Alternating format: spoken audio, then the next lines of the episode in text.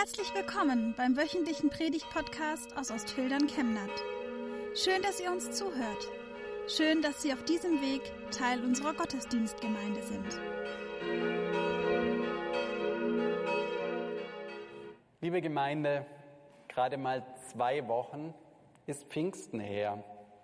Pfingsten, da wo die Jünger erlebt haben, dass sie völlig verrückt und aus dem Häuschen waren, dass der Heilige Geist sie erfüllte. Sie erinnern sich, diese Feuerflammen auf dem Kopf. Zwei Wochen im Kirchenjahr und zwei Kapitel in der Apostelgeschichte später sind sie offensichtlich immer noch ein bisschen verrückt. Wenn wir uns in Deutschland auf eines einigen können, dann doch auf das, der Kommunismus ist gescheitert. Der Versuch, an das Gute im Menschen zu appellieren und in einer modernen Gemeinschaft Privatbesitz und privaten Unternehmergeist mit persönlichem Gewinnstreben an den Pranger zu stellen, vorbei, gescheitert, hat nicht funktioniert. Machen wir halt fröhlich weiter mit dem Kapitalismus. Wenn jeder an sich denkt, dann ist am besten an alle gedacht. Wir waren jetzt im Osten Deutschlands auf Rügen. Da sieht man noch ein bisschen die Spuren und irgendwie denkt man, ja, der Kommunismus hat nicht funktioniert. Und dann kommt dieser Predigtext aus Apostelgeschichte 4. Da steht ab Vers 32, die ganze Gemeinde war ein Herz und eine Seele. Keiner betrachtete etwas von seinem Besitz als sein persönliches Eigentum, sondern alles, was sie hatten, gehörte ihnen gemeinsam. Mit großer Kraft traten die Apostel als Zeugen dafür auf, dass Jesus, der Herr, auferstanden war. Die ganze Gnade Gottes ruhte auf der Gemeinde. Keiner von ihnen musste Not leiden. Wer Grundstücke oder Gebäude besaß, verkaufte diese und stellte den Erlös zur Verfügung. Er legte das Geld den Aposteln zu Füßen. Davon erhielt jeder Bedürftige so viel, wie er brauchte. So machte es auch Josef, ein Levit, der aus Zypern stammte. Die Apostel nannten ihn Barnabas. Das bedeutet der Tröster, Sohn des Trostes wörtlich. Josef verkaufte einen Acker, der ihm gehörte. Den Erlös stellte er der Gemeinde zur Verfügung und legte ihn den Aposteln zu Füßen.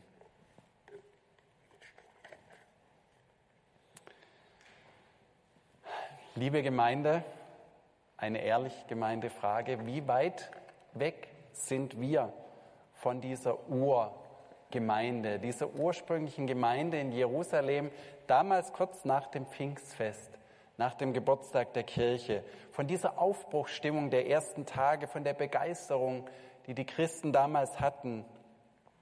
Zeitlich sind es knapp 2000 Jahre, innerlich aber gefühlt wohl einige tausend Lichtjahre. Alle Kirchenmitglieder zahlen heute brav einen Anteil ihrer Steuer als Kirchensteuer. Es gibt zusätzliche Spenden, aber dass jemand einen ganzen Acker, ein Baugrundstück womöglich oder gar ein ganzes Haus für die Gemeindearbeit stiftet, das ist doch recht selten geworden. Es gibt großzügige Spenden und Spender auch in unserer Kirchengemeinde, aber dass alle Gemeindeglieder von sich sagen, keiner betrachtete etwas von seinem Besitz als sein persönliches Eigentum, sondern alles, was sie hatten, gehörte ihnen gemeinsam, das ist doch ziemlich unvorstellbar.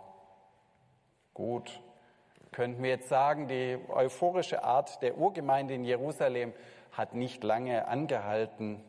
Mit dem Urkommunismus war es geschichtlich schnell vorbei. Die Gemeinde wurde sowieso bald zerstreut und dann lesen wir nichts mehr von diesem Urkommunismus der ersten Christen. Dann könnten wir wieder zur Tagesordnung der Kirchengemeinderäte übergehen und uns Gedanken machen, wo wir demnächst sparen, wenn wegen der Corona-Krise auch bei der Kirche das Geld knapp wird. Aber ich glaube, da wären wir diesem Text zu schnell vom Haken gegangen. Denn er ist ein bleibender Widerhaken ein Ideal, das nicht auf Spinner zurückgeht, sondern auf die erste Gemeinde und indirekt auf den Herrn der Gemeinde, auf Jesus Christus selbst. Wie war denn das Verhältnis Jesu zum Geld. Zusammen mit seinen Jüngern lebte er von der Hand in den Mund. Nur einer in der Jüngergruppe, der hatte die gemeinsame Kasse, die man aber wohl ziemlich selten brauchte. Schließlich gab es viele Anhänger Jesu, die gerne ihr Essen teilten und Jesus für ein Gastmahl bei sich einluden. Auch viele reiche und wohlhabende Leute. Und dann gibt es von Jesus viele harte Aussagen gegen das Geld, den er sogar einen Gott nennt, den Mammon. Ein drastisches Gleichnis haben wir schon als Schriftlesung gehört. Da kommt der reiche Mann im Jenseits so schlecht weg, dass man lieber der arme Lazarus sein möchte. Wenn man das schon zu Lebzeiten wüsste, meint der reiche Mann und will seine Familie warnen lassen. Aber das sagt Abraham im Jenseits nur lapidar. Sie haben Mose und die Propheten. Ja, die Texte kennen wir, die können wir nachlesen in unserer Bibel. Und dann sagt Jesus in der Bergpredigt, niemand kann zwei Herren dienen. Entweder er wird den einen hassen und den anderen lieben, oder er wird an dem einen hängen und den anderen verachten. Ihr könnt nicht Gott dienen und dem Mammon. Könnt nicht Gott lieben und gleichzeitig das Geld. Und als ihn einmal ein reicher Jüngling fragt, was er tun soll, um das Reich Gottes zu ererben, dann empfiehlt Jesus ihm, alles zu verkaufen, was er hat, und ihm nachzufolgen. In Markus 10 kann man das nachlesen. Und als der das dann nicht tun will, weil er doch ziemlich reich ist, da sagt Jesus, wie schwer werden die Reichen in das Reich Gottes kommen. Die Jünger aber entsetzten sich über seine Worte, aber Jesus antwortete wiederum und sprach zu ihnen, liebe Kinder, wie schwer ist es, ins Reich Gottes zu kommen. Es ist leichter, dass ein Kamel durch ein Nadelöhr gehe, als dass ein Reicher ins Reich Gottes komme. Und egal, ob dieses Nadelöhr tatsächlich ein echtes kleines Nadelöhr ist oder ein kleines Tor in einem Stadttor, wie manche Ausleger vermuten. Es ist ziemlich schwer, da hineinzukommen. Viele Erneuerungsbewegungen der Christenheit haben ernst gemacht mit dieser kritischen Einstellung zu Geld und Reichtum. Für die Mönche hieß es beim Eintritt ins Kloster nahezu alles Privateigentum aufzugeben. Viele Missionswerke und auch Gemeinden können nur existieren, weil Spender sehr großzügig von ihrem Einkommen abgeben. Spannend auch, dass sich viele Kibbuzim diesem Lebensmodell verschrieben haben. 1910 wurde am See Genezareth der erste Kibbutz gegründet. Viele folgten und leisteten einen wichtigen Beitrag bei der jüdischen Besiedlung Israels und der Bewirtschaftung des Landes. Allerdings, der Ehrlichkeit halber muss man sagen, dass es fast allen Kibbutzim mit ihrer Gütergemeinschaft ging wie bei der Urgemeinde. Sie wurde nach längerer Zeit meist wieder aufgegeben oder zumindest stark relativiert. Trotzdem, irgendwie scheint eine große Kraft in dieser Gütergemeinschaft zu liegen, in diesem Verzicht auf den eigenen gut gefüllten Geldbeutel wir lesen, dass die Urgemeinde in Jerusalem ein Herz und eine Seele war. Sie war eine starke Gemeinschaft, in der niemand Not leiden musste. Gemeinsam konzentrierte sie sich darauf, die frohe Botschaft von Jesus, von seiner Auferstehung unter die Leute zu bringen. Und alles andere war zweitrangig. Kein Wunder, dass diese Gemeinde rasend schnell wuchs nach den 3000 am Anfang waren es schnell 5000, so steht es in der Apostelgeschichte.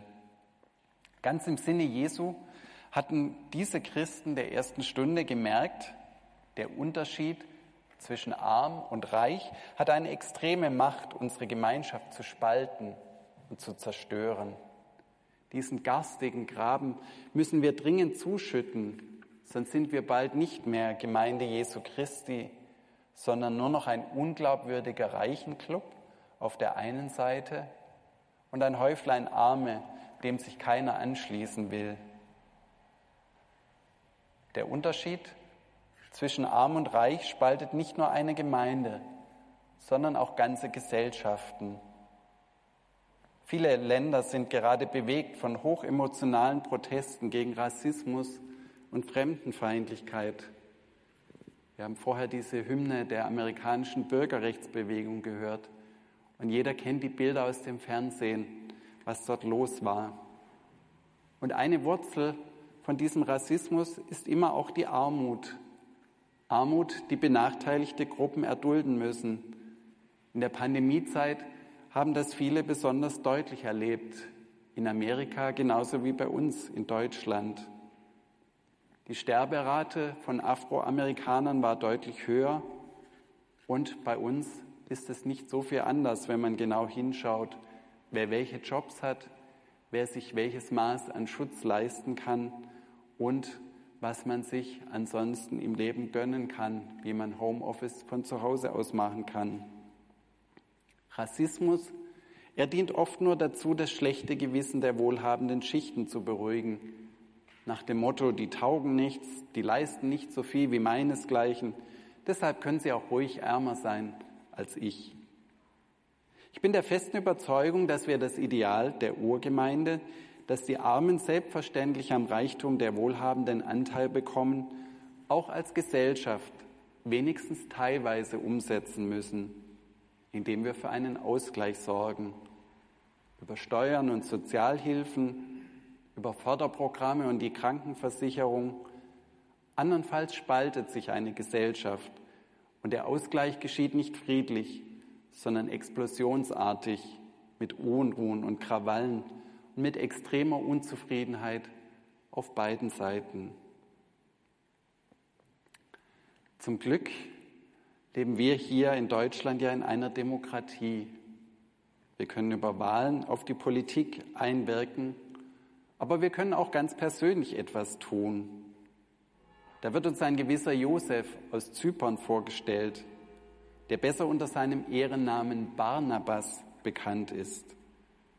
Ja, es ist genau dieser Barnabas, ich musste mich da auch erst versichern, der später Paulus auf seinen Missionsreisen eine Zeit lang begleiten wird. Er verkauft einen Acker und gibt das ganze Geld der Gemeinde. Anders übrigens als Hananias und Sapphira, die das nur heuchlerisch behaupten und von Petrus zur Rede gestellt werden. Eine drastische Geschichte, die direkt in Kapitel 5 der Apostelgeschichte folgt und die zeigt, zum Schein spenden und den Wohltäter geben ist nicht gut im Reich Gottes. Hananias und Sapphira fallen nämlich auf der Stelle tot um. Ziemlich heftig, wie ich finde. Anders Barnabas, der wird beispielhaft für alle genannt, die ihr Geld der Gemeinde und den Armen zur Verfügung gestellt haben. Stellvertretend auch für alle, die das bis heute tun und von ihrem Wohlstand abgeben. Tröster wird er genannt. Seine Spende, sein Opfer wurde zum Trost für die Armen in der Gemeinde, die dank ihm ein menschenwürdiges Leben führen konnten in einer Zeit, wo es keine Sozialhilfe gab und keinen Staat, der sich um die Armen kümmerte und keine Diakonie, die das professionell tut. Ja, auch wir ganz persönlich können zu solchen Barnabas-Menschen, zu solchen Tröstern werden. Auch wir können, wenn wir mehr haben, als wir selbst zum Leben brauchen, davon abgeben.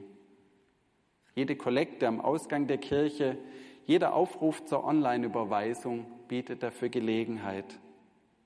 Ja, es ist wichtig, dass wir als Kirche und als konkrete Ortsgemeinde die Anliegen der Armen und der Schwachen im Bewusstsein halten. Auch und gerade dann, wenn es viele gibt, die ähnlich wie Barnabas ein Grundstück verkaufen könnten oder die irgendwann ein großes Erbe bekommen, für das sie nichts geleistet haben. Und so kann jeder von uns ein Tröster werden oder selbst Trost finden in der Gemeinde Jesu Christi. Wie passend ist dieses Predigtthema zur Pfingstzeit, der Tröster, der Paraklet. So wird auch ganz oft der Heilige Geist genannt, der an Pfingsten zu den Menschen kam.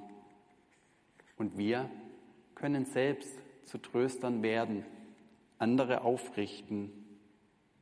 Möge Gott auch uns diesen Geist der ersten Christen geben, die mit ihrem bedingungslosen Einsatz für Jesus und für die Gemeinde uns allen ein Vorbild sind. Amen.